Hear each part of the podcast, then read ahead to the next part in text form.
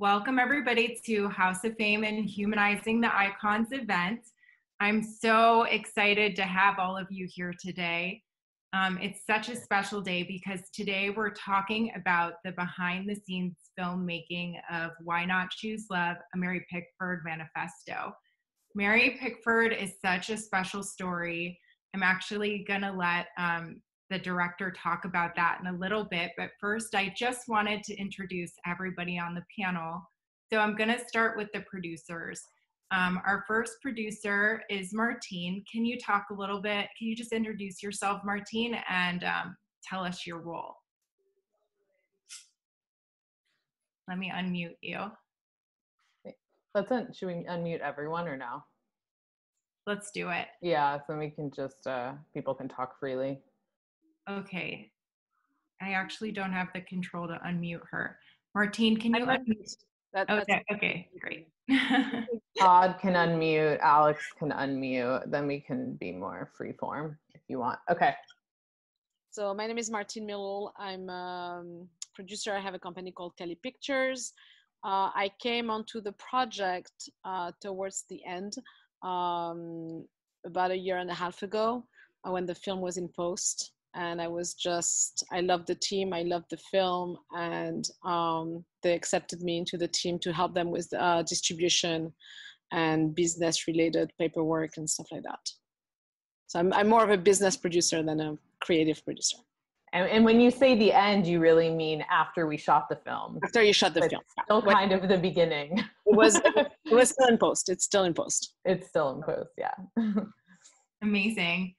Okay, and um, the other main producer is Nitsa, and she's coming live from Paris, correct? Yeah, Paris?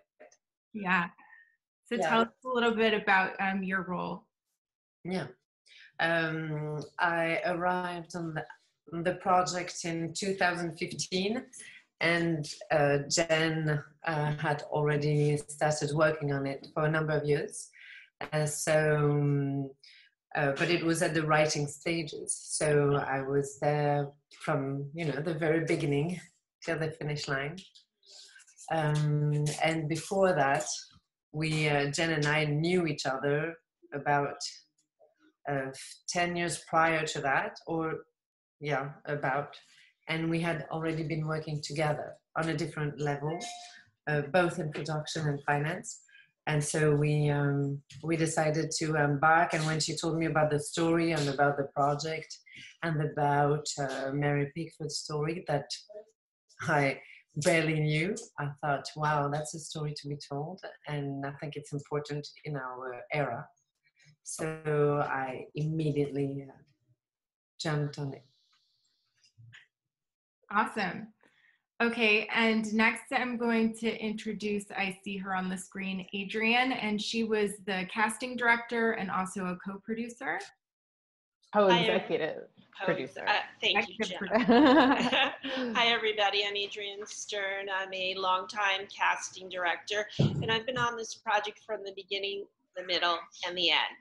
And um, I think I was meant to be a part of this project because I had actually been on another Mary Pickford film prior to this, and I was very disappointed when it had fallen apart. It was a whole different team, and um, I just by chance this film came my way. Maybe a little later in the day, I'll tell the story how I met Jen and got involved in the project. But I've seen it from the very beginning through uh, where we are today, and I'm excited to talk about it.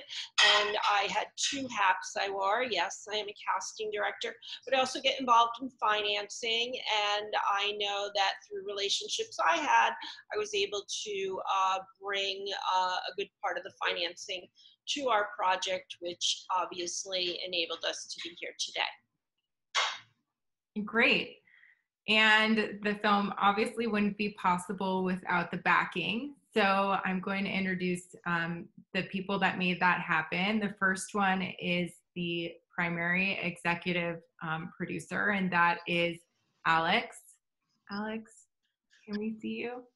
No, I'm I'm here. Alexander Hi, Paul. Yes. Yes, I'm here and I'm muted. Um, we're all good to go. Um, yeah, I've been I've been uh, very happily involved in this project since the very very very early days of November 2013. um, that's when we initially signed our development agreement um, and and got the the whole uh, manuscript development started. Right, it's been it's been that long ago, um, and it's been just an amazing journey to to watch this this project um, progress. And my personal background is in software. I run a software company. Um, and, and also dabble in various forms of angel investments. And this is my, my first movie investment project together with my wife, Nora, who's somewhere here on the call too, but not on the screen. So thanks for having us. Yes, thanks for um, being part of this. And then um, we also have the associate producer, Todd Bird. Hello. Hi, Todd. Um, hi, I'm uh, Todd Bird. I'm the uh, associate producer, as uh, Denise mentioned. Um, I'd known uh, Jen for quite a while um, before getting involved, um, and I lived half of my life in Canada. So um, when I found out that she was working on a Mary Pickford uh, film, I definitely um was interested in that, and I uh, pitched in uh, financially, uh, uh, you know, when I was asked. And I'm really excited to um, sort of follow this entire journey and the wonderful work that Jen has done on it. Fantastic. And then the woman behind it all, Jennifer D'Elia, who directed, produced, wrote the film, um, and is just so hands on with every piece. She's uh, so dynamic and amazing. Jen? Thank you. Um, I mean, you said it all. Yeah, I, I did write it and direct it and produce it with the team. Um, it's been a passion project and a real um, undertaking.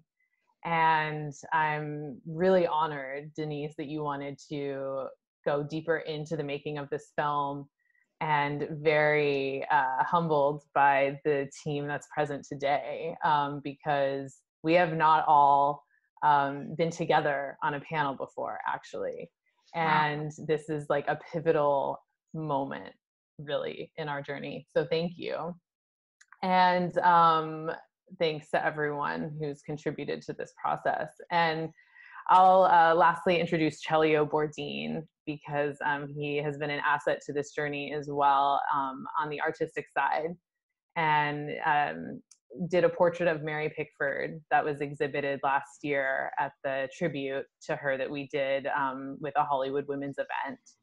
And he also came to Italy with us and participated in the Humanizing the Icon exhibit during the Biennale.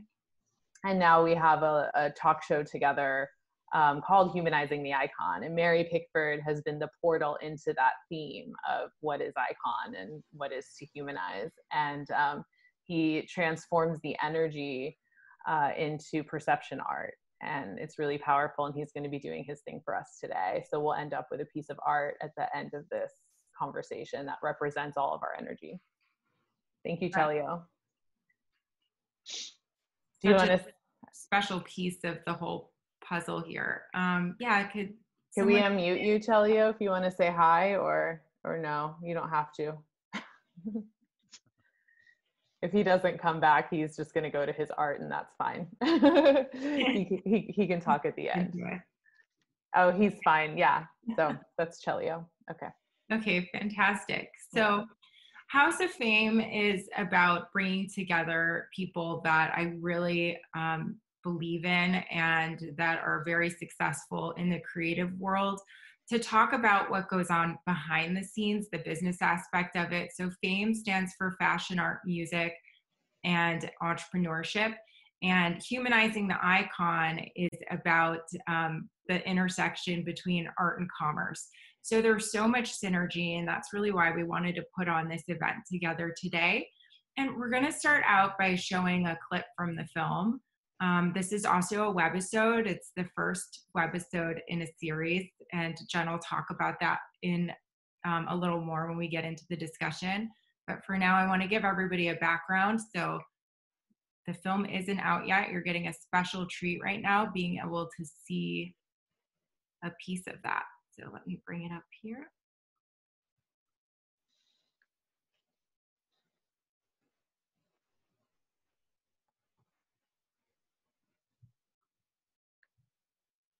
So he carried me away in the spirit into the wilderness. And I saw a woman sitting on a scarlet beast, which was full of names of blasphemy, having seven heads and Well, let me just bring up the volume a little bit. mystery. So he carried me away in the spirit into the wilderness. And I saw a woman sitting on a scarlet beast, which was full of names of blasphemy, having seven heads and ten horns. And on her forehead a name was written Mystery, Babylon the Great, the mother of harlots and of the abominations of the earth. Revelation 17:3. What is Hollywood? Holly is derived from Old English, meaning to prick or to provoke, and looks like holy or whole. Wholeness is integration of masculine and feminine. Wood is earth, roots, mother. Storytelling is sacred, the most ancient form of passing along wisdom, where art and life blend as one and time does not exist, a universe of oneness, of wisdom, insight, reformation. As we are all storytellers, let's bow to the power of our own personal narratives and of the collective. Art is the heartbeat of humanity. United Artists was founded 100 years ago. Number one is a symbol of unity, and zero is a symbol of eternity, but may also symbolize the beginning. Everybody need a little something and they to be independent. No independent person just grew up and was born independent. Work, you learn teamwork and you learn cooperation and unity and struggle, and then you became independent. Instead of us just being like slavery's bad, slavery's bad.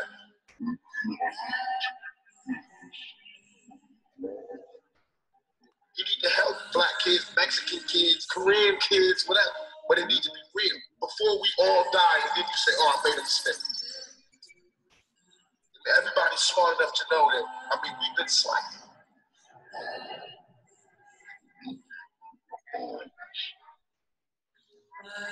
release control and surrender to the love that will heal me. I release control.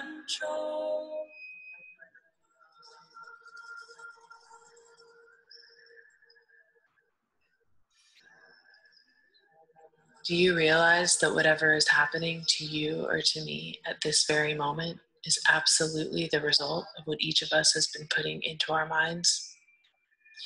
You and I cannot possibly escape the result of our thoughts.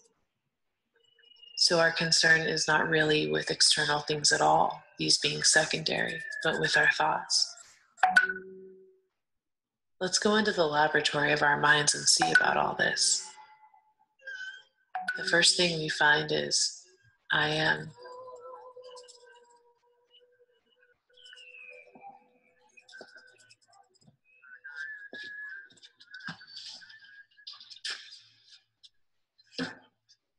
Are you an actress? I most certainly am. What experience have you had, if any? 12 years in the theater, and two under the Bishop of Broadway, Mr. David Belasco. Oh, David Belasco. Well, you're a little too fat. But uh, I may just introduce you to the camera. My name is Griffith. What's yours? I was baptized Gladys Marie, but now my name is Mary Pickford, a name awarded to me by Mr. Belasco. Hmm. Well, there's no stage to flounce on here. We make motion pictures. Follow me. So we rehearse on Mondays and uh, Start shooting on Tuesdays. Mind your head. Thank you, Fred. You know, when the light hits these backdrops, it's utter magic. These are uh, some of my children. Please, have a seat.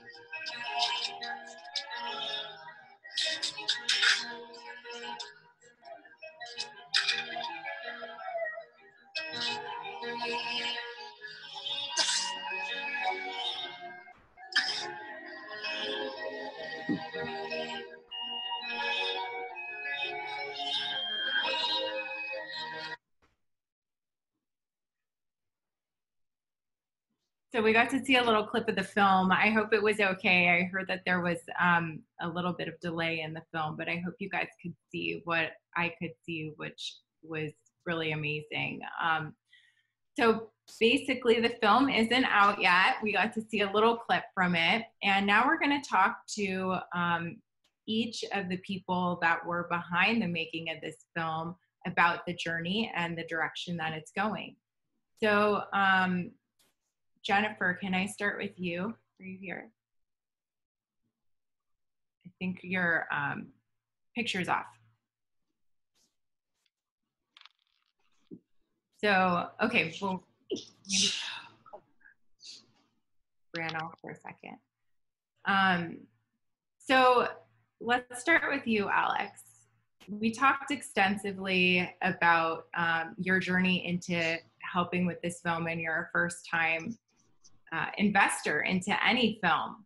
So, what made you want to get involved with this story in particular? Well, I think I think it has a lot to do with uh, first of all having having known uh, Jennifer for a while. Um, we were introduced uh, through a mutual friend in in New York City, uh, even before 2013. And then when um, Nora and I heard that that she had acquired the movie rights to the Mary Pickford story, we were immediately interested. Right, it's such an important story in today's world. Um, the, uh, the story of the first um, major female uh, force in the movie industry, really bringing together uh, not just the creative side but also the business side. And I think that's really all that that that, that matters here in, uh, for, for for our discussion today, uh, especially as we look at the intersection between art and commerce. Um, it's just such a fascinating, powerful tale, and and I must admit that before before we had talked to Jennifer about about Mary Pickford, I had not known many of those background facts. I was not aware that she was one of the founders um, of of United Artists. I was not aware of exactly her relationship to Douglas Fairbanks and Charlie Chaplin, right? And I had heard of her name, but didn't know any of the fascinating details. And um, the more we learned about the story, the more we we wanted to help bring it to light. Is really the way I would put it. So you, we talked a little bit before this, and you mentioned that you do some investing um, for yourself. You have multiple different kinds of investments. Um, but what made you think about doing something in film? Obviously, you have an attachment to the story, but for anybody else that's thinking about investing in film, what would be your um, feedback from? I think, I think film is is a great uh, diversifier for a portfolio because it's highly uncorrelated to other assets. It, it doesn't move up and down uh, in the same way that the stock market does or that, that bonds do based on, on yield. So um, it's it's really an, uh, a wonderful way to diversify the portfolio and to really take advantage of, of uh, opportunities that are outside of what's typically available to retail investors. Um, so I think it's a it's just a fascinating area. Uh, of course, it has uh, the potential for high reward, but that comes, of course, also with the high risk factor, and that that's fun in and of itself too. So, when someone's thinking about um, pursuing film as an investment, what part of their financial journey would you say that they should be at? I think it's not so much the question of the financial journey where they're at. I think it's it's really important to think about about uh, investing in, in, if you're so will, in three buckets, right? A, a, safety bucket. This is what what you need to be able to survive the next three months, six months, three years, whatever your time horizon of comfort is, that makes you sleep well at night. There's sort of a core investment bucket that that is uh, your typical stock and bond portfolio and maybe some real estate. And then there is what i would call an opportunistic investment bucket for um, things to play with. Investing in startup companies investing in exciting things. Could be cryptocurrencies could be uh, the movie industry and and if you find an opportunity to uh, to participate in a film project it, it just depends on the size of the project and the size of um, what you want to commit out of that opportunistic bucket. But um, it's it's definitely more likely that you will make a choice to invest in movies when you have already had some success as an entrepreneur or a successful artist or a successful uh, investor. But um, it's definitely a fascinating area. Yes, absolutely. So um, great, Todd. Will you tell us a little bit about your participation in the film and how you came on as the associate producer. Sure. Um, so, I'd, uh, as I mentioned before, I've uh, known uh, Jennifer for um, a while before uh, Mary Pickford was even started. Um, and um, I had actually invested in a previous um, uh, film that she made um, called Billy Bates. And and it was a very um, artsy film. Um, and it was sort of it was my introduction to uh, investing in the uh, film industry. Um, and it was really exciting to be honest. Like just uh, you know, obviously I, I figured I would never be in film because I'm not an actor or anything like that. Um, so I thought, you know, uh, investing is a way into, um, you know, the film industry um, and just sort of seeing what goes on behind the scenes. I got to watch a lot of the post production stuff um, with the Billy Bates uh, film. So it, it, sort of intrigued me. And then when uh, Mary Pickford came along, um, I was already sort of hooked. Um, and a lot of what uh, Alec had mentioned um, about having the, you know, the three different buckets um, you know, obviously the oppor- opportunistic uh, bucket was, you know, at a certain level for me, um, and this sort of fell under that that category as well. Um, and um, you know, the fact that I actually didn't know anything about Mary Pickford um, prior to Jennifer, uh, you know, getting the script and and talking about it. Um, and then when I found out that, you know, not only is she, you know, Hollywood icon, um, but she's also Canadian. I wasn't born in Canada, but I lived half my life there. So um, I'm sort of, I'm the kind of person that corrects everybody when they say that, uh, you know, an actor or a musician is American, and I tell them actually no, that you know that musician is you know Canadian. Um, so um, it sort of made sense, um, and I was really intrigued in the the entire story. So um, that's why I got involved. Yes, and so what I love about having both of you here is you both have such different backgrounds. Todd, you've been on the employee side most of your life and have just excelled in your career and been a good saver and a good steward of your money. And Alex has um, been an entrepreneur all his life. So, just two different journeys, two different perspectives that are both so valuable. Um, so, Todd, you come from a financial background, actually. You're working with Bloomberg Financial, correct? That's correct. Um, yeah. I've worked as a software engineer and uh, also technical support and programming support. And then you also have a a passion where you create music, right? Yes, I'm also um, a songwriter. I have my own music publishing company called Double Treble, um, and I basically um, get so, um, write songs, uh, lyrics, and music, um, get them uh, demoed, um, and pitch them to you know uh, reputable artists and so forth. Also, a lot of uh, licensing opportunities for uh, TV and film.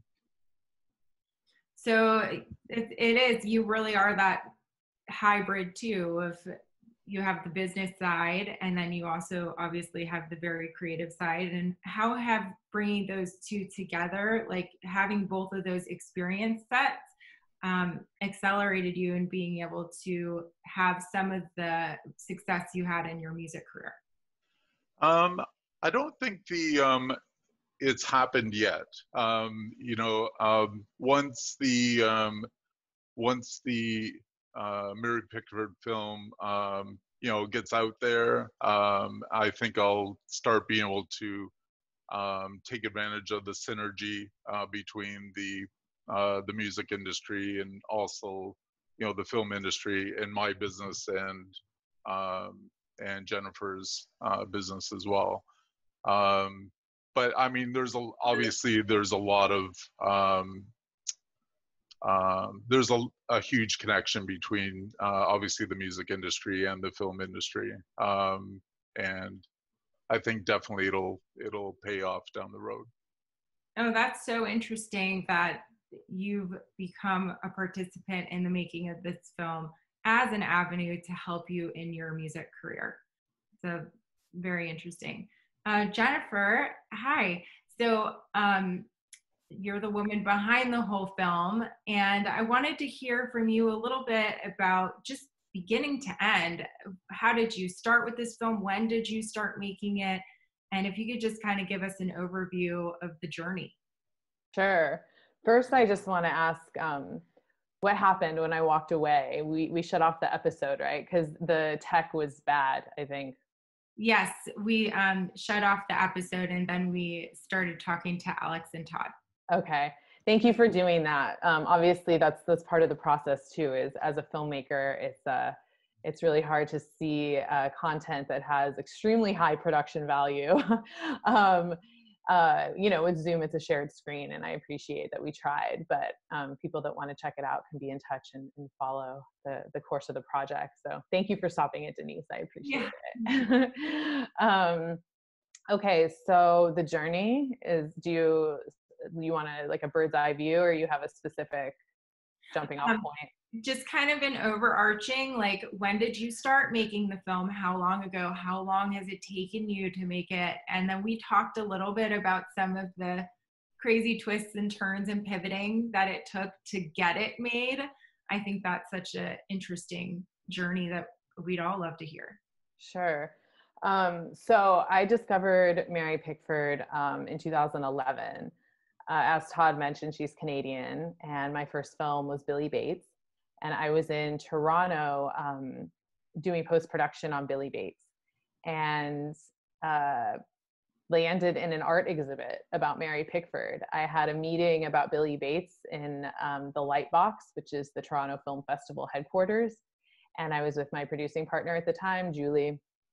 Um, we had five minutes to kill waiting for a taxi in the staying out of the rain and there was an exhibit called silent screen legend mary pickford and I was just like, oh, let's go, you know, check it out. Like, I didn't know who she was or even really care. I was just sort of killing time.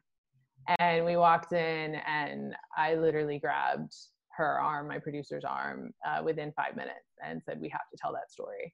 I had this like literal uh, full body, like almost like love at first sight. Like, I, who is this being? Like, she radiated. And in the footage I was seeing of her, um, it was clear she founded so many initiatives and things and i felt like almost like a fraud. I mean that's a bit dramatic but i felt this like almost guilt of like why don't i know about her? How am i a legitimate filmmaker? And i did not know. And um, I, I, I, likened it to like being part of a, a religion and, and not knowing the roots. Like how are we all part of this culture and this Hollywood thing and, and content. And we don't even know that this, there's a mother kind of behind it all, you know? And so I just had this visceral, visceral response. Um, I clearly, within five minutes, still didn't know much about her.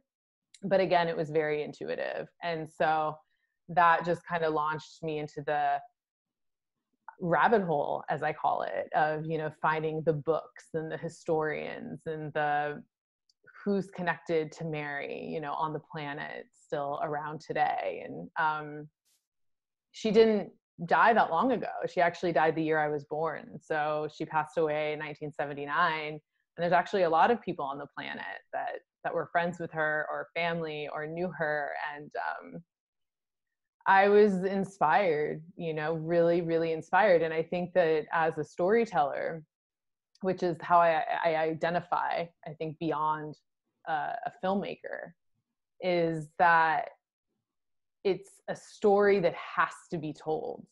It's almost like a live or die kind of mission. Like i will do everything in my power to get this out and to do it with integrity on the creative side so that the soul of of her at that time and what what it meant to be a visionary 100 years ago and to really precede hollywood to actually be the vehicle that birthed hollywood. Um, she was considered avant-garde and she was considered wild and she was um, a badass you know? She negotiated her own contracts and she earned more than her male counterparts in 1919 she founded the academy she founded united artists she got actors their names in the credits and she was really an activist um, and an advocate for artists you know to have safe places to go in los angeles to have salaries in between jobs to be able to push the medium and provoke audiences and not dumb things down you know? So all these values and messages that i really um, already felt so strongly about as a young filmmaker and just young person um, i felt like i had a role model and a kindred spirit and like someone that i could understand that could understand me that i had not really met uh, you know in my journey in the in the industries up to that point. So uh, that was 2011 and um, i don't I, you know i could go on forever obviously because it's been a long road but basically um, it took us about four and a half years to actually go into physical production um, i was still finishing my last film. I directed a play off broadway. I was sort of multitasking for the first couple years of that. Um, and we had big budgets and we're exploring shooting in different territories based on tax incentives. And we had like a conventional biopic version of the story. And then you just kind of go through this development process that's like very um, layered very very layered because i really am an artist. I really am um, a visionary. I don't perceive things in form in, in like a formulaic way. I see things i see life as nonlinear. I'm very interested in psychology and, and memory and philosophy and mythology and things like that. So the conventional biopic version while it's really beautiful um, was not me was not authentic so i ended up a couple years after we started the process doing a page one you know rewrite of the script to really bring the vision you know into it. And that was what my partners at the time were encouraging like don't don't dumb this down you know this, this has to be yours you know? So i was really blessed with people around me that wanted wanted my style you know? And then to find out that my style and mary pickford's style actually really are aligned and um, so and then is the you know the journey of financing. It's like okay well who's going to invest in independent film and who's going to invest in an unconventional telling of the story um, and really support the vision and, and us as filmmakers. Um, so it becomes a, a journey of finding the right fit and the right alignment there you know because we care about messaging we care about the images we're putting out into the world and how it affects humanity you know? It's money is not just something that we take for granted you know? Uh, our team like we really made a conscious choice together to not take it for granted. Like we did turn down money at times when we really needed it um, because it, it's the energy of the person you know? You really get married on a film you know you need to be able to go when there's trouble you need to just uh, have a certain vibe that's like supportive of the of the whole process so um we found our people for sure, but we had so many challenges along the way. And it took time.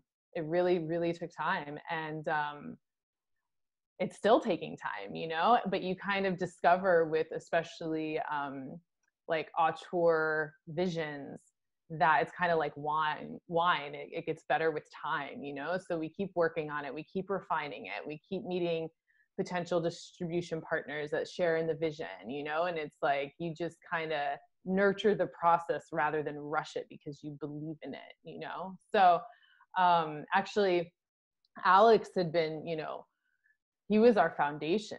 I mean, he was our lead executive producer. And when we were in need, we would go to him, you know, and he was really, I thought, great at this sort of balance of, okay, yeah, I'm here for you.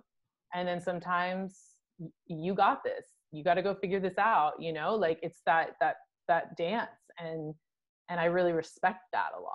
And then Todd, like, literally came in at a moment when we were shooting the film and i would love even nitsa to unmute and be able to jump in but like we were shooting the film one of our investors um, fell out during production mm. and we had a union intervention and we almost got shut down and todd actually came in with a very meaningful piece at that moment to help us be able to finish the shoot and you think like oh my god how is this happening? And then you talk to other independent producers and they're like oh welcome to the welcome to the party you know? And these are the things that people don't share when they're getting their awards or uh talking. It's like this is where you learn you know? This is like the juicy stuff. And so it's uh it's been a fight and and you call on that like warrior spirit when it's a it's a story that you have to tell. I'm not a filmmaker just to make movies. Like i'm I'm advocating for a message. I'm advocating for a legacy. And um, it's also very meta because Pickford was an, an advocate for artist rights and also for provoking content. And so we're like carrying on the torch of like, all right, we got this, right, Nitsa? no, no, it's true. It's true. It was um, uh, I completely uh, join Jen when she says, you know, it's really the core people you choose to surround yourself with that is essential. Because I can tell you that, you know, every single day on the shoot, we did not know, and it was really stressful if we would, you know, go to the finish line because we actually encountered yes the union and uh, financial dropping out. So it was really really scary. And for some reason you know there was something magical that really happened. And i think it's really the energy of people being together and saying you know you just we we're just gonna make it. And it's really um, that uh, it's the right partners like she said and i think it, that's really important because we were uh, fearing every day that something would you know make us stop but at the same time we believed you know. And there's a big amount of faith. And for me it's just like jen there's nothing that interests me if it's not carrying a strong message because yes it takes five years six years sometimes more like to make a film. So you want i mean at least I do, it's important for me that I feel like, you know, it's bringing some meaning and you want to, you know, celebrate certain values or celebrate a, a person that people forgot about, but she was very meaningful at a very core moment. And so um, I think, yeah, it's, it's been a very interesting road and, and uh, really thanks to Alexander and Todd, and thank you and other people also that joined later.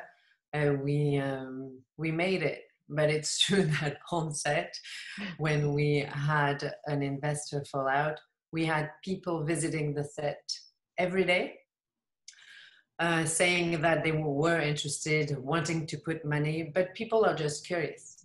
They just show up on set just because it's so cool to be on set and see actors and see uh, how people make films, but they were really, really shallow and not real. And and it, it was it was you know for me coming from France and shooting in Hollywood a film about Hollywood was like wow it's it was like a dream come true. And at the same time it was really stressful but very exciting. And also the whole team the whole team on the set, uh, the DP, the costume, the set designer, the actors, everyone was very, very proud to be part of that story. So even though we had, yes, a union issue and they show up and they frighten people, etc., uh, no one was going to, you know, uh, walk away ever. So it was, you know, and I think it was a very strong uh, moment. I never had to live that ever before, and since then after. so it was a very unique experience, and I, I agree with Jen. There was something about uh, as if it was like a. It was very strange because it was as if it was a parallel or correlated to the real story we have a story with making also our film. It's a story and we shot actually we shot we have a making of but so much happened. It's a story by itself. That shoot is a story by itself. The making of the film and we're not done. So you know it's um it's a long process. So you'd better be surrounded with the right people with the right energy with the same goal with the same vision. Yeah and that's a little bit about that, Jennifer, the um, union issue you had. yeah yeah i will. And then i yeah and then i want to touch on what Nitsa just closed with too in terms of the, the people and the pieces. Um but with the union um they just you know they have a job to do essentially. And um our line producer that we had in pre-production suggested that we go non-union. Mhm. and you know i was coming from a non-union background. I'd worked on union projects as a production coordinator when i was coming up through production. Um, but as a director and producer i had only done non-union at this point. And so my instinct, even though I wasn't completely um, specialized in this, was to just start off union. If we're going to work with union crew, why not just start off union? Why even risk encountering an issue? Um, and I was basically told, um, I'm no longer the producer. I need to go focus on directing because at that point we were in uh, pre production. I did have actors rehearsing, I did write the script and i you know when you kind of know all these different sides it was like i i raised the money i i uh, developed the thing i've worked in production for a decade i was a production coordinator um, you realize that's a rare thing with directors. A lot of directors did not come up through production a lot of directors don't raise money and so they wouldn't even try to participate in these conversations and i was always meddling in different you know areas because i could and i felt protective of my investors and just like everything um, but but you know i was uh, needed as a director and so he said let me do my job. Okay cool. Um, so he decided we should be non-union because uh, we were we had a shorter shoot. We were shooting in one location. The whole crew agreed to go non-union. And you basically just put money aside. So if the union comes to flip you you negotiate you have a contingency and you do the contract with them and move on. Well, that same line producer is the one that alerted the union that our production was actually happening because he ended up not working on set. He took a, a, bigger studio job that was more money, which is fine. People do that. We replaced him, no big deal.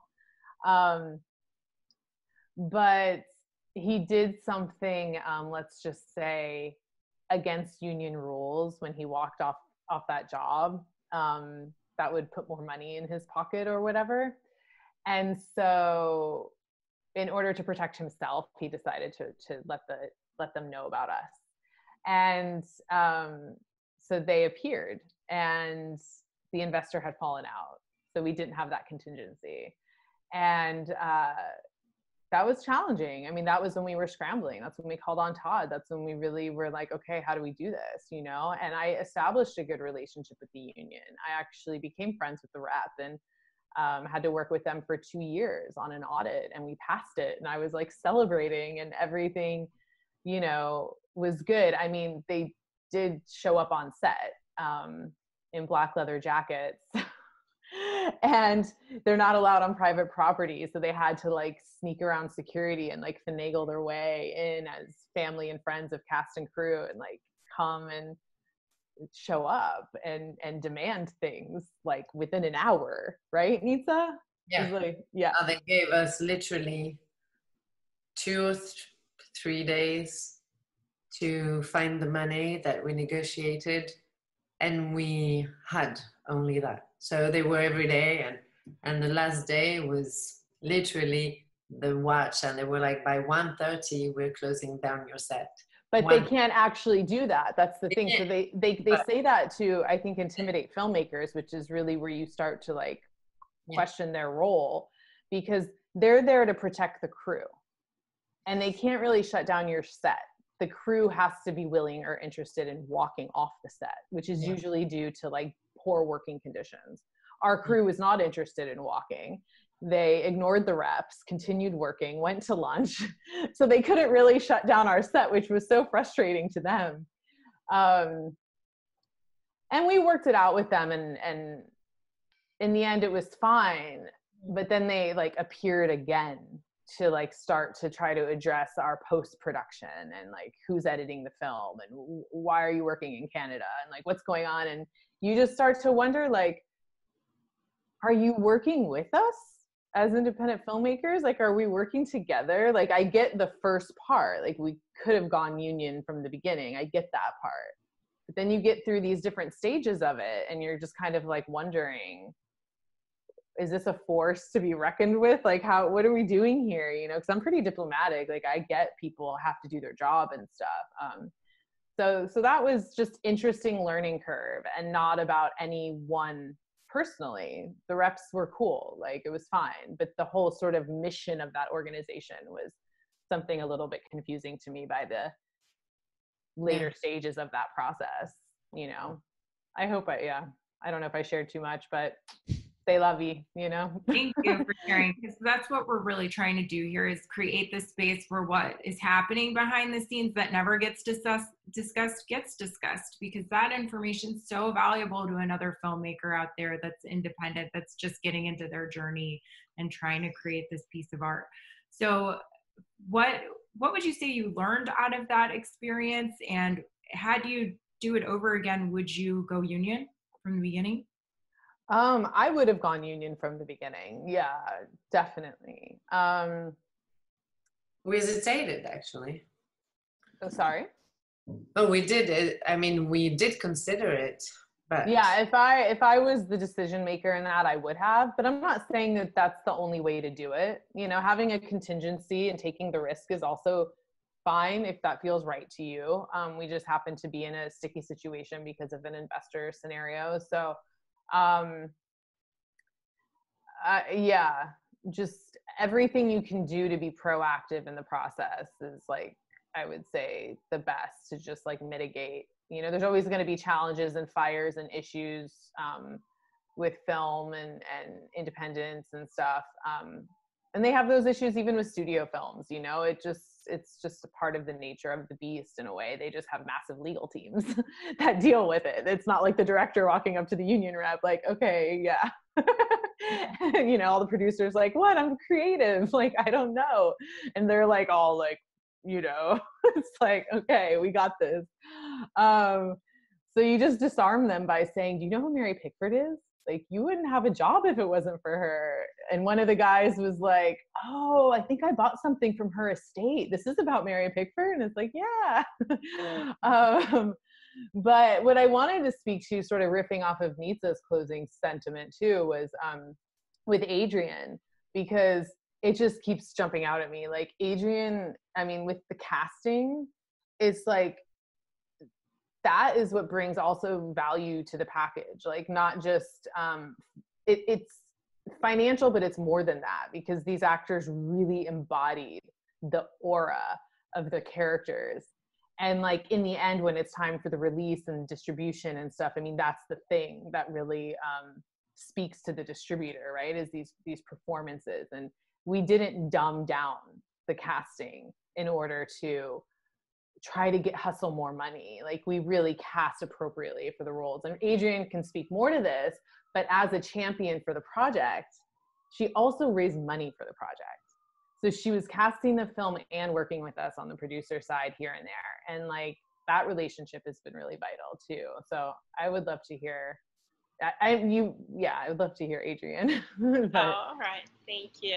Um, well, first off, I just want to say that from the very get go, from meeting um, Jennifer and her producing partner, um, she was very uh, collaborative, very much. You became a part of her family. And so let me tell you a little backstory.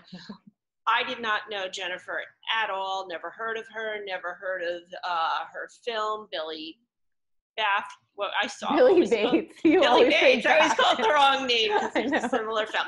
All right. So here's how I got involved. I actually was teaching a class, and an actor was in the class, and he announced to the class, "Oh, a film of mine that I'm in is uh, premiering at the Soho International Film Festival. If anybody wants to go, let me know." So I'm sitting in a class of 25 actors, you know, for three a half a day, and I'm saying to myself, "Well, I would like to go, but I'm not going to raise my hand or say I'm going because then every everybody is going to want to go. And I was just like, you know, it would be also okay so she didn't have plans on a friday night isn't she cooler than that? But that said um, so later in the day i actually got an email from this actor and he said you know you didn't say anything. Do you want to go? And i said sure i'll go. So i think it was like a raining pouring night and i went down there to see the premiere and again i never knew i didn't know anybody who was involved in the film. I'd never met anybody um, in the film before except for the actor that had taken my class. And then there was a party afterwards, and I remember it was a long ways from the theater, and we all kind of hiked there. And there were other people I knew that had been at the premiere. And I met uh, Jennifer and her producing partner, and they literally were like, Oh, well, we're making another film, and we want to have lunch with you. So the next day, I'm literally at a lunch with them on a rooftop, and they're like, Okay, you're casting our film. So it was really, um, you know, fortuitous that I had been in that class, had said yes, because if I had never said yes, to going to see that film at the film festival, then I would have never been here where I am today. So saying yes is something I believe in. And I think that a lot of people have to take chances in the film industry. And when something comes your way, it may not be 100% where you want it to be or what it should be or could be. But if you don't say yes, you're never going to find out. And you don't want to have a regret that you turned down a project that could be, you know, lead you in a direction and so anyway, I said yes. So here I am now, and the truth is, is that Jennifer is 100% correct. First off, the film and the script took on a life of its own. The agents and managers in the industry were very eager and interested in having their talent be a part of this film. But instead of us having, you know, this actor that's a huge name or that, we were more about who is right for the part because that's what's going to bring a story like this to life. It's not about watching a film and saying gee it's great to see so and so in a film but i don't really think they felt like they were this person because i've seen this person in their earlier career and it, this is a biopic at the end of the day. So I think we stood very true to our sort of vision of the biopic.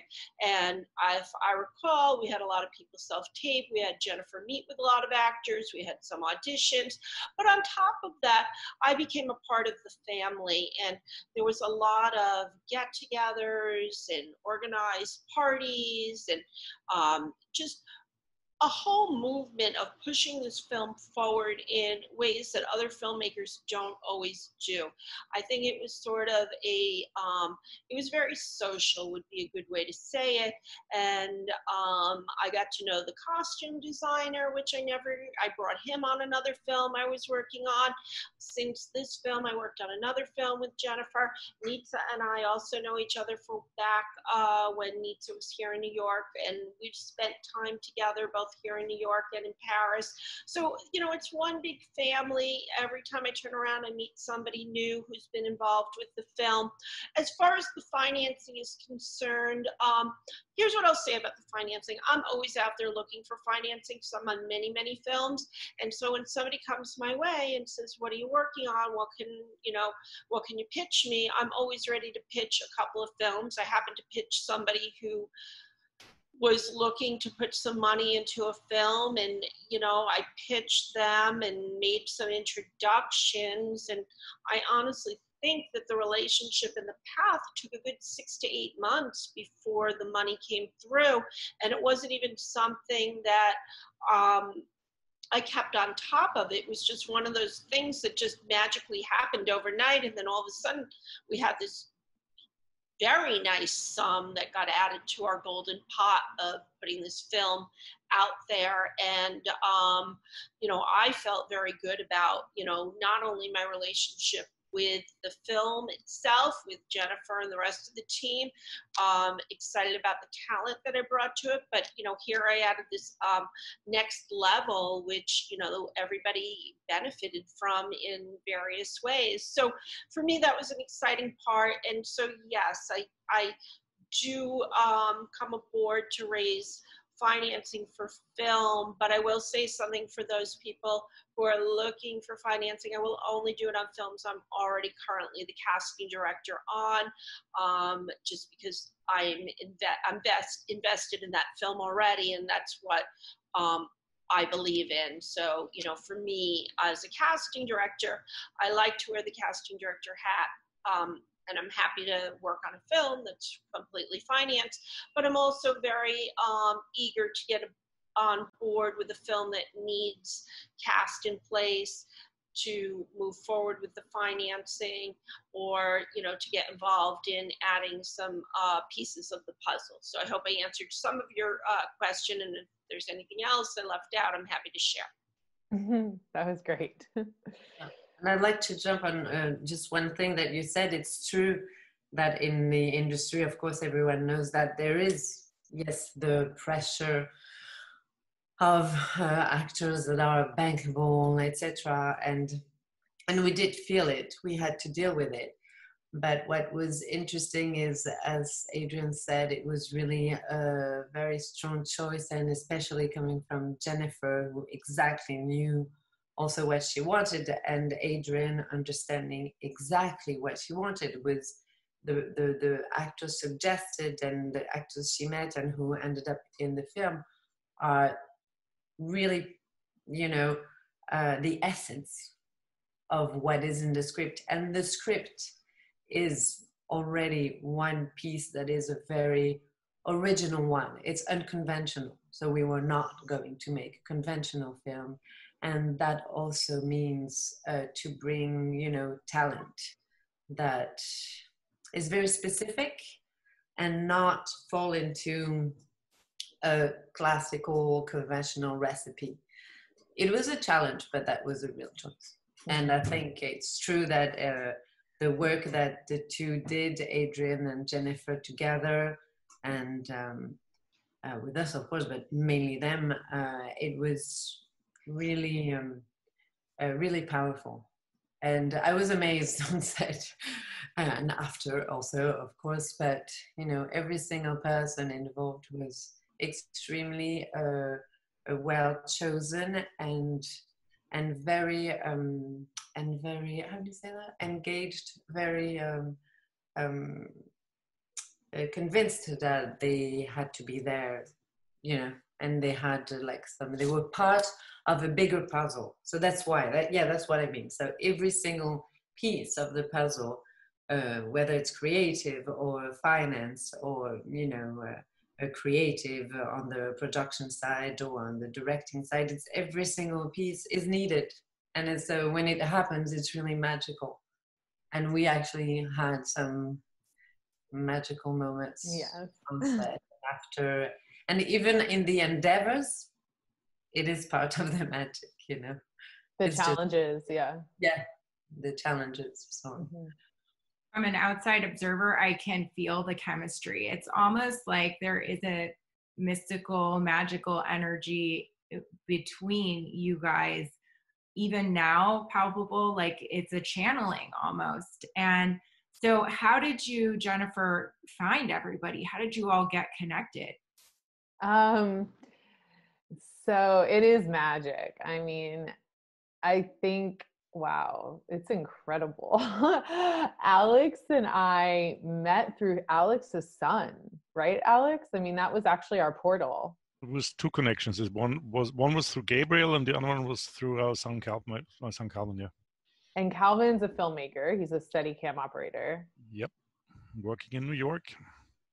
But back then, he was still a film school student or rather photography art student at, at NYU and was interning for you guys. He was interning for us. And that's right. A friend of a friend named Gabe, who was friends of a, a former intern who became a really close friend of mine, uh, even now. Um, Gabe introduced us to the Falks, to, to the family, but mainly with I don't know if the focus was on Calvin or Alex, but it was all very exciting because it was potential investment and it was also an intern we are always looking to mentor um, and i think that's really a big part of our model. We've brought different um, young people on in different capacities because i started as an intern and, and started working on sets when i was 19 um, and didn't feel like i really had mentorship so it's a really really important part of of our of my model and philosophy. Um, so yeah we worked with with alex's son and and i think alex was around when when i did the off-broadway play with um, the actor from my last film and also julia stiles. Yep. um, my film billy bates that todd was a part of premiered at tribeca and was also like coming out. Um, so he got to see us in action before he decided to be a part of our team and we had meals and we became friends and they started to feel like extended family. Um, and Todd, we met at a party, right? We met at, um, so there's this band that's not together currently, and Denise might know them. They're called The Little Death.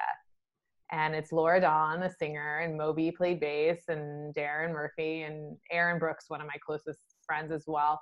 Um, and they did music for my first film, Billy Bates, actually. And we went to an after party of one of their shows and met Todd standing at the bar, I think, yep. right?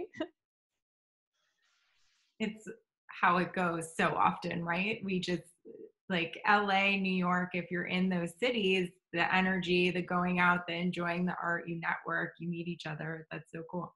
Well, and I think, and I'll continue with just the rest of them too, but the, the, the, the takeaway from all of that is what Nitsa said, and, and what I was also leading with earlier, which is that um, we're all getting involved. Like we all have different perspectives in life. We all have different jobs and different ways of seeing the world. But when you have a friendship or you have a connection prior to doing business, I think, yeah, of course, it doesn't always work but I think with certain personalities and certain types, it really lends itself to the cohesiveness of the relationship because they know they already knew me as an artist, as a filmmaker. They already knew kind of the way that I was operating. Um, we trusted them too, you know, because this is my baby and, and I want someone to come in and, and support as like a sort of doula, you know, like someone who's not just putting in money, but that's like got our backs, you know? And so you're kind of, you're creating partnerships along the way and you feel that intuitively, you know? Um, with Adrienne, like she said, she came to this premiere. We already knew of her as a casting director. We already knew what her credits were. And Jimmy was my lead actor in, in Billy Bates, the one who took her class and he'd been like a muse of mine for like a decade. We'd done several things together and he loved Adrienne and and I trusted him and I already knew her credits and she was such a New York casting director, really indie and like did so many cool projects. And so she was right. Like as soon as she we saw her come to our premiere, we scooped her up. We're like, yes, lunch tomorrow. All right, let's let's like start this journey. Um, and Nitsa and I, I mean, we've been friends now for like 15 years. We met through a mutual super, super, super close friend that I think hired me as a PA when I was like 19 or 20. Um, she's still a close friend. They're doing a project together. Uh, her name's Irina. And Nitsa and I had some Cannes Film Festival fun together, raised money on a couple projects together, also had built a relationship. And then it was just very organic. She fell in love with the script. She's a great producer, hadn't done something in the States. And so um, we were excited for that. And then Martine was so interesting because she's the, I think of this group, um, with the exception of Chelio, um, which I'll also share because I met him at a dinner for the Art of Elysium, which is a very prolific arts organization here in LA that a lot of you know celebrities and high profile people contribute to uh, various causes. And I met him and his wife Lina at a dinner, saw some of his drawings, fell in love with his work. Our movie was about to have its first screening as a tribute to Mary Pickford for a thousand people. I asked him to do a portrait of Pickford and to be a part of the artist panel that was afterwards.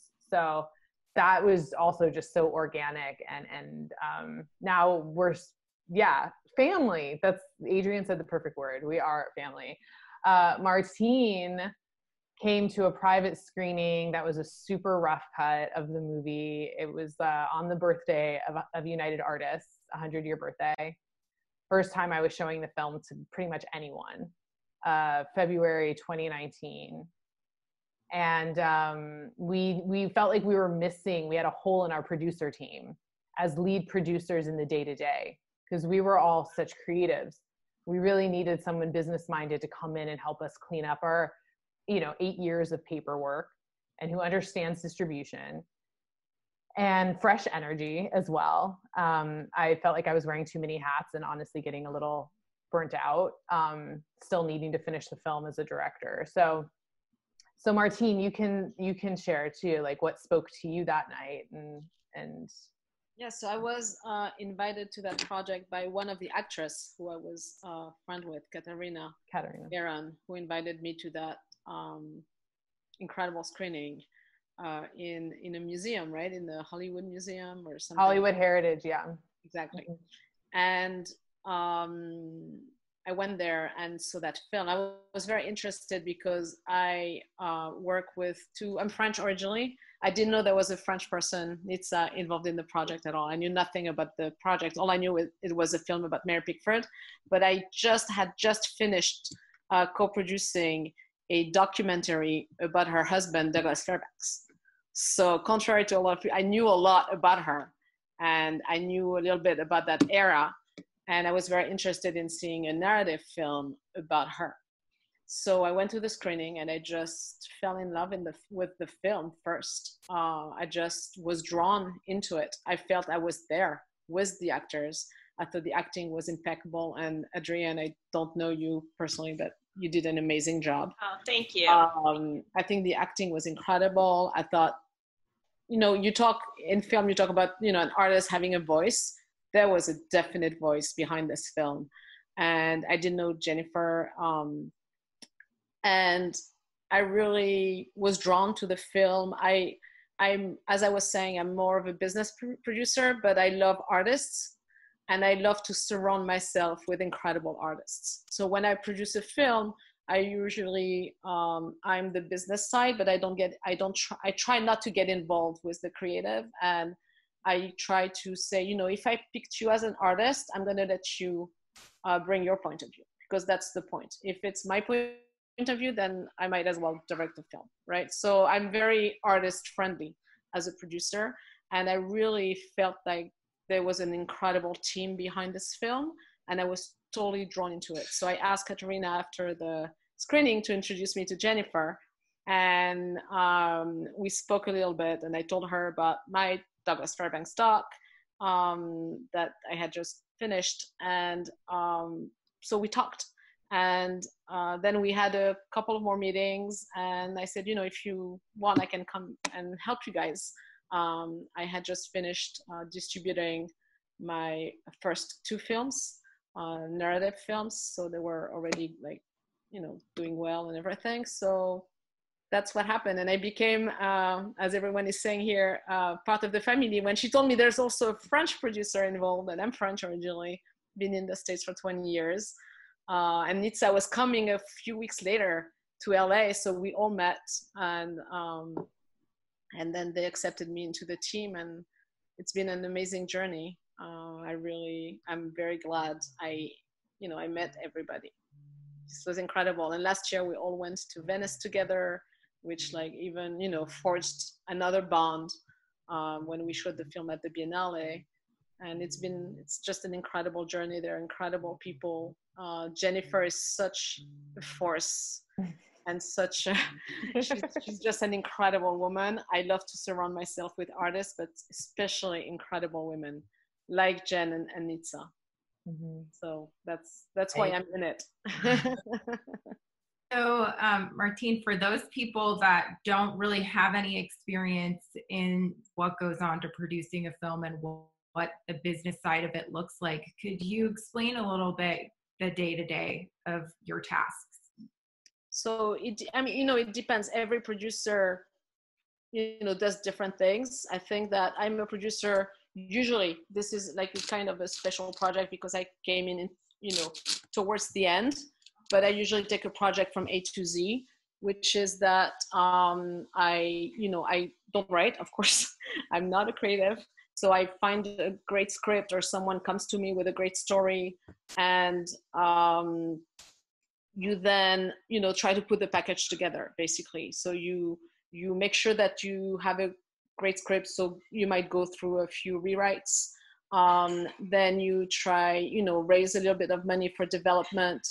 Um, then go through the casting process and try to attach cast. And i think there needs to be a balance of you know it has to be the right cast which is so important but me being a business producer and in the end that film is a product you need to sell. You need to make sure that that cast also has some value uh, commercially. I think that there needs to be that type of uh, balance in between and i think it's completely feasible. And i think in this film we do have that uh, completely. And and they did not compromise to take those huge stars and i completely agree with what they were saying about you know sometimes when you see someone like you already have a preconceived idea and you can't put them into the role of someone else. So if you you know and in this case uh, it it's it was just amazing because everybody when you see the film you feel like you're in there with them. And this is mary pickford and this is charlie chaplin and scott hayes did an amazing job. And this is douglas fairbanks and you're really in there with them. So the casting is an essential part of the process um, and then you usually hire a line producer, uh, a good one if possible, um, that is gonna put together a budget schedule uh, for the film. And depends on the budget. You might, you know, on one of my films, I did that myself because the budget was so low. Um, you know, depends on what you do.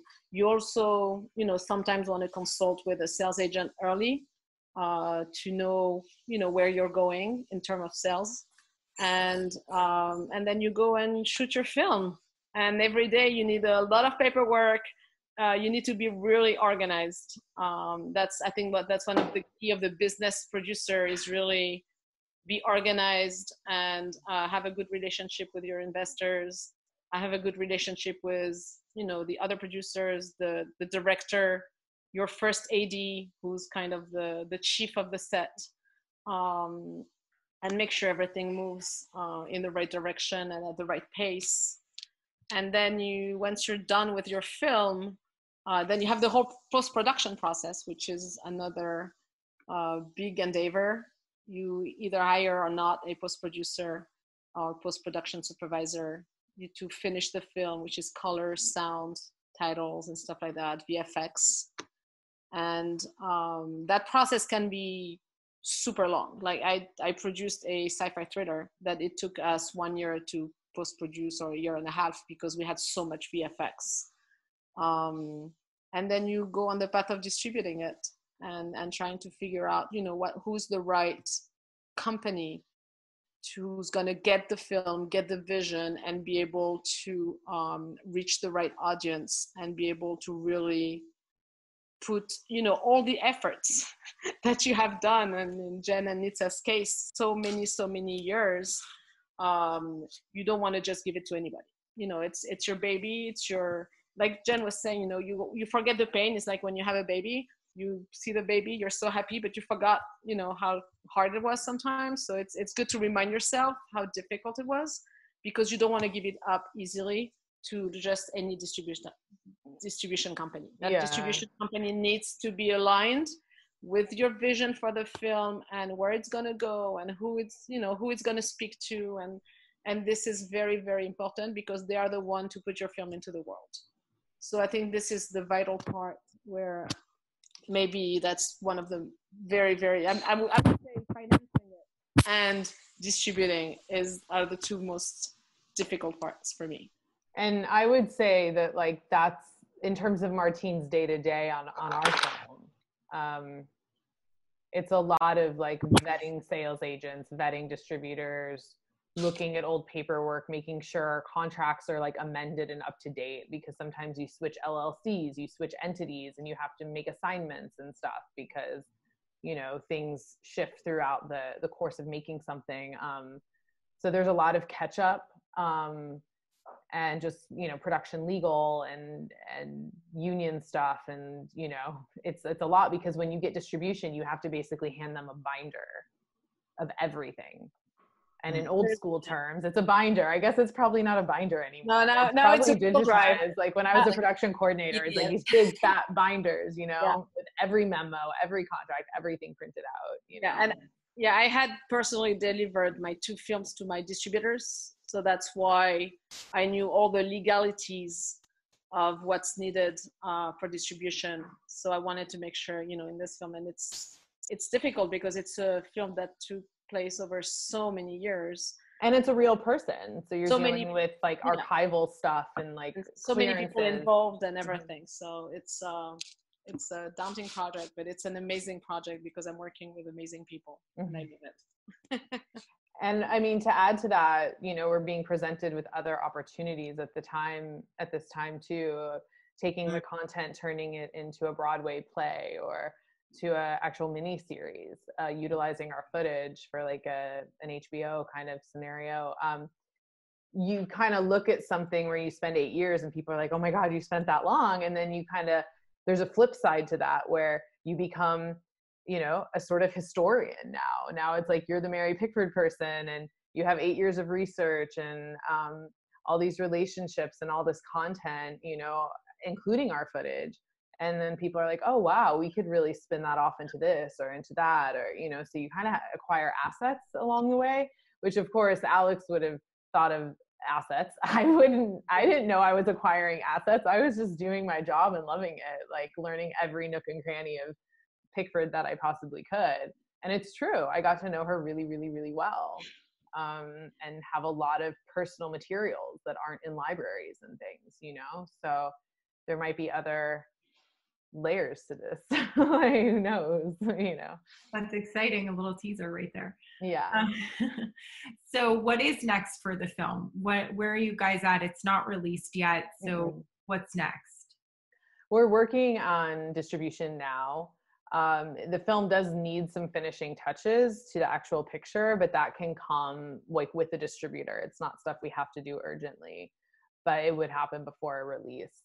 Um, because of the lockdown, we actually cut the movie into webisodes just to see what that was like. Some people were saying we're never going to go back to theatrical, and all these big studios are starting these like web series platforms, and it's the way of the future, and all this stuff. And I never thought like that, but I was like, ah, you know, let's just see how it works. Like, I'm just curious. So that was just an experiment that we did, and actually, it works really well because we shot the film as vignettes. So there's these natural breaking points in terms of webisodes, but we didn't release them. Um, again, they're kind of an asset that we have. There's 16 webisodes. Uh, we shared a like couple of them as sort of teasers for the film, but that's really it. Um, but we'll see though, because uh, what we realize along the way is that uh, the film you can uh, peop- distributors or other sort of platforms uh, buy it as a feature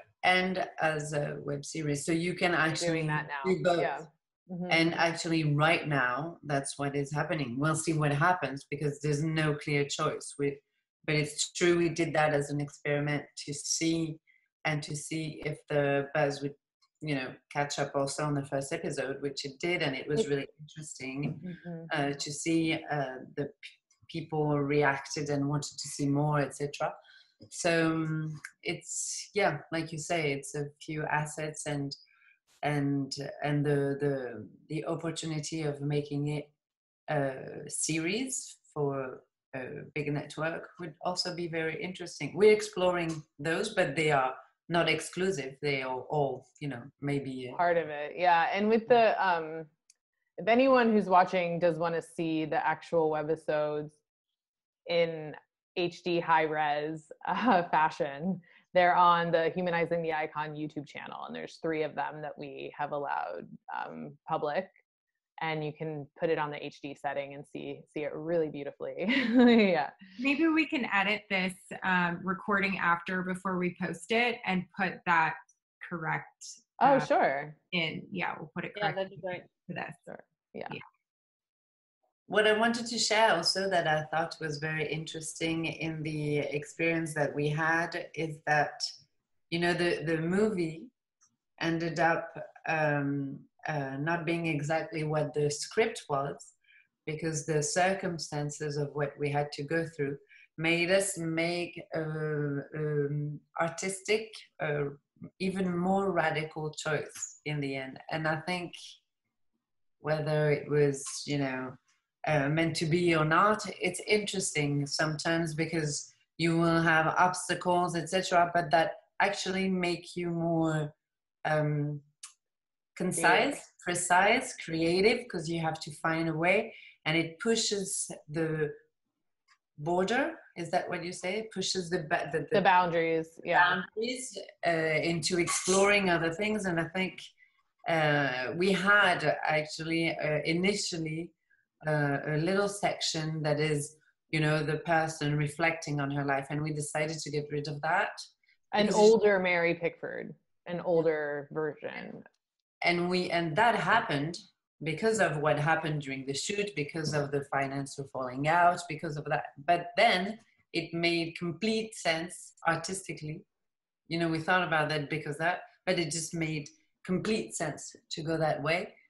And uh, and so sometimes you know what you go through like in life make you take turns or make choices that are you know make more sense in fact so it was Right. also Well, that ha- I mean, I, I just from a casting perspective, when I came aboard, somebody else was already cast in the role of Mary Pickford, and you know, obviously, it wasn't meant to be, and we were meant to go out there and find the right person for the role who was meant to be. And I think that that you know, it lent itself that door open for us, and so I think we got very fortunate. And I agree with you as far as the scene at the end that you're talking about, where we meet them older. They're just i think they're just it was a big cast a big undertaking. I just don't know that there was enough time and money in the day that we were able to add that in. But i think as a filmmaker jennifer you probably learned that may, maybe you don't even need that scene. Yeah no. You know? Right and that's what i think a lot of filmmakers learn when they're going out to make a film that they put a lot in there. You know think of it like a candy bag and you put a lot of candy in it but you don't really need all that candy. Hmm. And i think if there's anything i've learned now from working with filmmakers currently is that we're going to have to have smaller casts anyway. So it's really a lesson to be learned in the future for you just as you move forward or any of us with new scripts and new product out there that you know our casts just might not be able to be that large or have large scenes with so many you know actors on them. So it's something to think about anyway. Yeah and i really um yeah that that that thread that they're talking about was mary pickford as an older woman looking back on her life. And um we actually it was less about the financing in terms of why we didn't shoot it. We were actually in talks with an actress to play the older mary and we decided that we would schedule that for a later date um, after the the core of the shoot was done. We would come back in about two or three months and shoot the older mary. But she was taking a long time making a decision and like we didn't know if it was going to work um, just going off what nitsa had said. And and it was the financing it was all of it. But but then i'm looking through the footage after we wrapped the shoot and it was like such a beautiful coming of age story. And i was really genuinely not wanting an older mary Yeah. that kind of conventional thing we see all the time of her i mean we were doing it in an interesting way but still it felt like something was um being cheapened a little bit to sort of like cut to these recognizable Hollywood faces that are incredible talent. But these were the pioneers of cinema, and we did the movie Avant Garde in order to honor the spirit of that. And they were um, fresh faces and, and young talent and new to the scene, and everything was new. And so I we decided that that was the integrity, and we just said never mind. it was really cool, actually. So, just time, kind of wrapping up here, you're a first time director, even though you've had a lot of experience in the industry. Um, Second time. I, No? This is my second feature as a director. okay. Um, so, what was your biggest takeaway, like for someone just starting in their journey or someone that's semi new to the industry? Like, is there any um, piece of wisdom that you'd like to relay? I don't feel equipped to give advice in the sense that it's every project is so customized in terms of like how it gets done. Um, I just think that story is number one. You know, why are you telling the story? Does it need to be told? Um, you know, and and then being true to that vision, you know, um, and and not being willing to really compromise. Um, compromise comes in certain in other forms that are necessary but i mean when it comes to the vision i think that it needs to be honored and and filmmakers coming up should be encouraged to to to use their intuition and stick to their vision i say that word a lot because there's a lot of fear that if i don't give into this or give into that it will never get made. And then you end up with a lot of really insecure people that sort of diminish their like true artistry and and get really frustrated. And it's okay for things to take take time you know there's always it's it's about the journey it's about the process you know not just the results. And i think you end up being more rewarded um not just as a human but but even financially. I think there is a meeting of art and commerce when you stay true to vision and you understand the social zeitgeist and you trust the timing of things and you keep your eye on who the players are and you know what's going on holistically and don't get caught up in fear um, art and commerce can meet and we need that because we need we need original content. We need bold content. Um, it contributes to the evolution of our brain literally. Like we need content that elevates. And um, i just i want i want to support storytellers like real storytellers you know? So I bit of couldn't think of a better, more relevant time for this story to be told with everything that's going on. So it seems just part of the magic that the timing of when this is to that point where it's about to be distributed and released is in the midst of Me Too and all the social change that's going mm-hmm. on. And it extremely powerful story to be told right now. So it would have been so different a year ago or two years ago yeah, we could have rushed to have it done but the timing wouldn't have been as good right.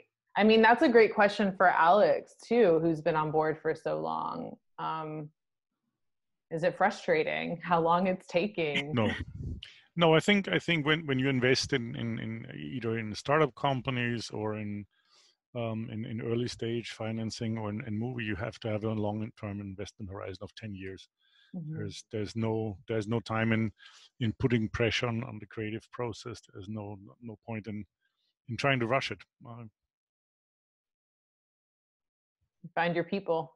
Yeah, and, Yeah. and it's, it's the same with any entrepreneurial journey in general. It's you are putting everything you have in up front, and you really have to go in expecting that you're not going to see that return for five, ten years. Yeah. It's just the process, right? And then I think another important part that Jennifer touched on that we had talked about, Alexandra, Alexander, is the mentorship part is like how important it is to have mentors around you that are in front of you that can kind of help you along the way both whether you're learning as an entrepreneur to start a company or you're creating a film which is an entrepreneurial venture as well Absolutely, it was was very important in, in my early career. When I started my software company um, with my business partners in 1992, we had some really good and strong mentors that that helped us avoid a couple of costly early mistakes. And um, it it also took us, uh, gosh, at least nine ten years before the business really started uh, taking leaps and bounds and becoming uh, nicely profitable. It was it was profitable from the get go, but there was also years, the early three or four years, where we couldn't pay ourselves a salary. Mm, That's just life as an entrepreneur. We gotta believe in your passion, believe in your mission, and and and your vision, and go through with it. i love it And Denise, though, like you, we met a year ago. Yes How met- was that experience for you? Because you were at that first big screening that we had. Yes, um, I think it was all part of the synergy as well because somebody had uh, brought me to that film who was in the film. Angela. No, it wasn't Angela Oh. that brought me, it was Katrina. Oh, Katerina. Yeah. And Uh, me. So she brought you too. She What'd you say? her to the Ace Hotel one. Yeah, the big one. She brought me to the Ace Hotel, and then I didn't know that Angela was in it. It turned out that um, Angela McCluskey was in it, and Matt Smiley was in it, and they're both very good friends of mine too. So I was like, wow, I have so many people I know in this film. And then, you know, my background, I'm very much a businesswoman, but I've been in the creative world for many years. I started my career at the Cleveland Museum of Art, which is the fourth best art museum in the world, and right next to Cleveland um, Institute of Art, where I learned about film and was watching, um, you know, art films there. And so I hadn't seen a good art film in forever. It's it's very hard to find because they're hard to make. And I was so impressed that it did it does an amazing job of telling an incredible story that is difficult to tell because Mary Pickford was born in what 1892, so it's a timepiece as well. Um, and and then you had the extra layer of not just biopic, but there is definitely a filter of this is an art piece over it. And so I just felt attached to it right away and wanted to get to know you. And then now we're here. Here we are. yeah. So I just launched House of Fame, a new entrepreneurial journey for me, and it's a learning venture. And you know, right alongside of yours, you're a lot further than me in your process, but I'm so just honored to have you and the whole panel here today. It it is been incredible for me to learn your story. You're all very good storytellers, and it's such valuable information to get out to people that are trying to make their own forms of art in film in whatever genre. So thank you for being part of that conversation.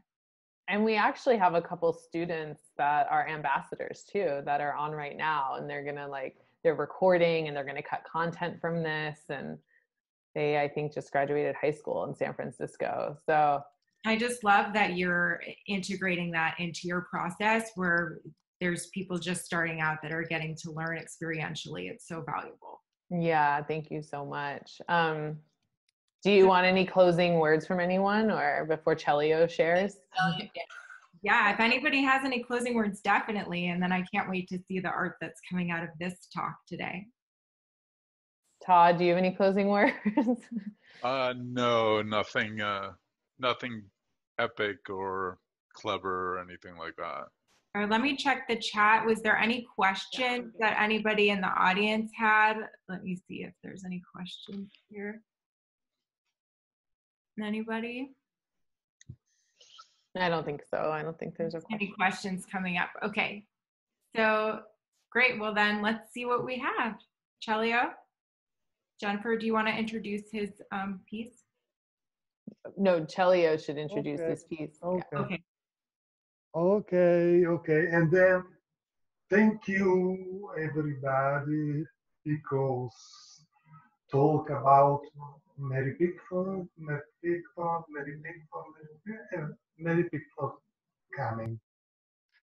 Oh, yes. And then I prepare four amazing color with four uh, fountain pen, but only sepia color working and uh, I think uh, the energy about everybody is uh, about the acting, about Mary Pickford in the life, because uh, we have uh, we have to act every day in the life. In the 20s, one century ago, the Pickford time, she do it uh, lot of acting, but in the mind have free space for put all personal things. But she worked with a lot of many uh, artists, and then we saw a different expression from 20s, head from 20s. Wow. think this is her. I don't see very well. Beautiful.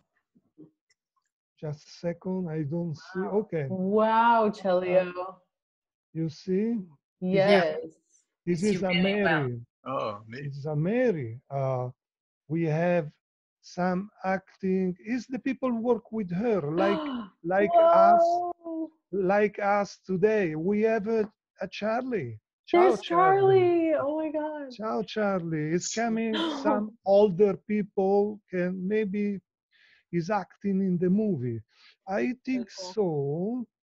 This is uh, I uh, this uh, uh, I saw one time the mother of Mary is a very influence of her, and I think she say about something. We have uh, uh, some persons. Oh, look at this.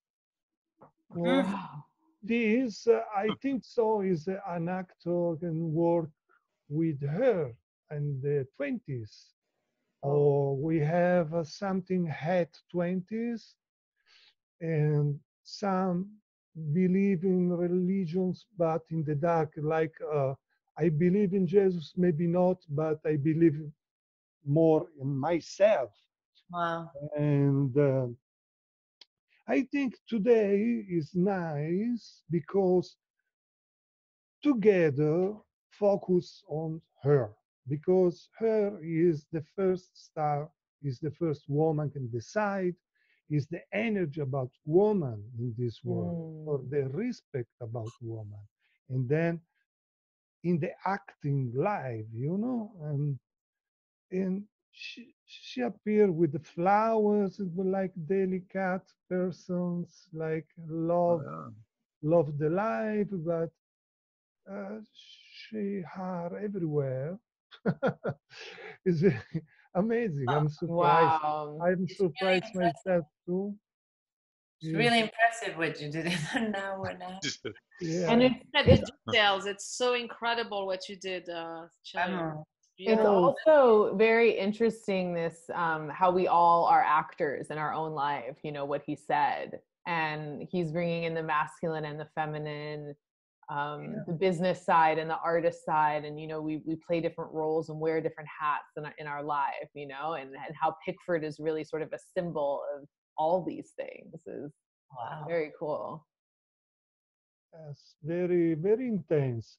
But because it's the life, it's the life, it's the life of Mary Pickford. She gives us a very beautiful present, a freedom from woman, a freedom for creativity in different view, not mal view or only on one direction. But she mix all these people. She decides this very relaxed face. But this mm. is not the important. It's important what happened in this mind. And mm. for very important because in the life have work, have business, but very important is have a personal life, a freedom life. Mhm. And she coming with this, with this beautiful person. Wow. Yeah, I think this is my read. uh, This is my impression about WhatsApp because I do very fast. I don't know WhatsApp, and then Yeah. only, I only take the energy. And then the energy it's Mary. Buongiorno, Mary. Thank you very much. Thank you. And also, it's a hundred year cycle. You know, we're in this the marker a hundred years later. You know, she founded United Artists in 1919. Um, Yeah. so we're stepping into that sort of paradigm of all these different voices and and people from all over the world and diversity and storytelling. It's like, yeah, we're carrying that torch in this movie. It's called Why Not Choose Love, which is how, as she said, it was the it's the highest frequency for for creativity is, is love. You know, so I love the Celio's including all these faces and all these voices because she really wanted to represent the people, you know, and the artists, and it's very powerful. Wow. It's my favorite. Awesome. Yeah. Beautiful. That's gorgeous. Great job. Thank you. Um, thanks, everybody. So, um, real quick, if you want to put in the chat or you want to just speak out your how people can find you on social media, um, maybe we can just go through one by one. Alex, how can people find you on social media? It's at a falk a f a l k on most platforms except for Instagram. There's a dot between the a and my last name on Instagram. Perfect. Nitsa, how about you? It's Nitsa Benchetrit. No secret. Very- okay. And Jennifer, how can people find you? On Instagram, it's jennifer.dalia. Um, and we have Humanizing the Icon on Instagram and Facebook and YouTube. And um, I'm on Facebook as well. So Great. Martine? My Insta is Martine for Insta with a four number four. Um, my um, I have a Facebook, Martine Melloul, M E L L O U L, and I have a website for my company called Kali Pictures, K A L I from the goddess Kali, destruction of the ego. mhm, mhm. Todd, how can people find you? Um, probably the uh, best uh, Instagram, uh, T-Bird um, underscore LIC stands for uh, Long Island City. Um, and I also have a uh, music publishing website, uh, Double Trouble, Double Treble Music.com. oh, T R E B L E. Yes, Yeah. exactly. Yeah. Uh, Celio, how can people find you? Oh yes, then my Instagram is uh, in in English is uh, Cilio underscore Bordin. In Italiano Celio, yeah, I prefer. And uh, the website is celiobordin.com. Great. And Thank I'm you. yes, and I'm Denise Kozlowski. The last name is K O Z L O W S K I. And um, I also you can also find us at houseoffame.us on most of the channels. Okay, I'm gonna leave everybody as we're exiting with a little bit of music from the film. Thanks, everybody. Cool. Thank you Thank you. guys. Thank you for Thank your everyone. support. I love you all.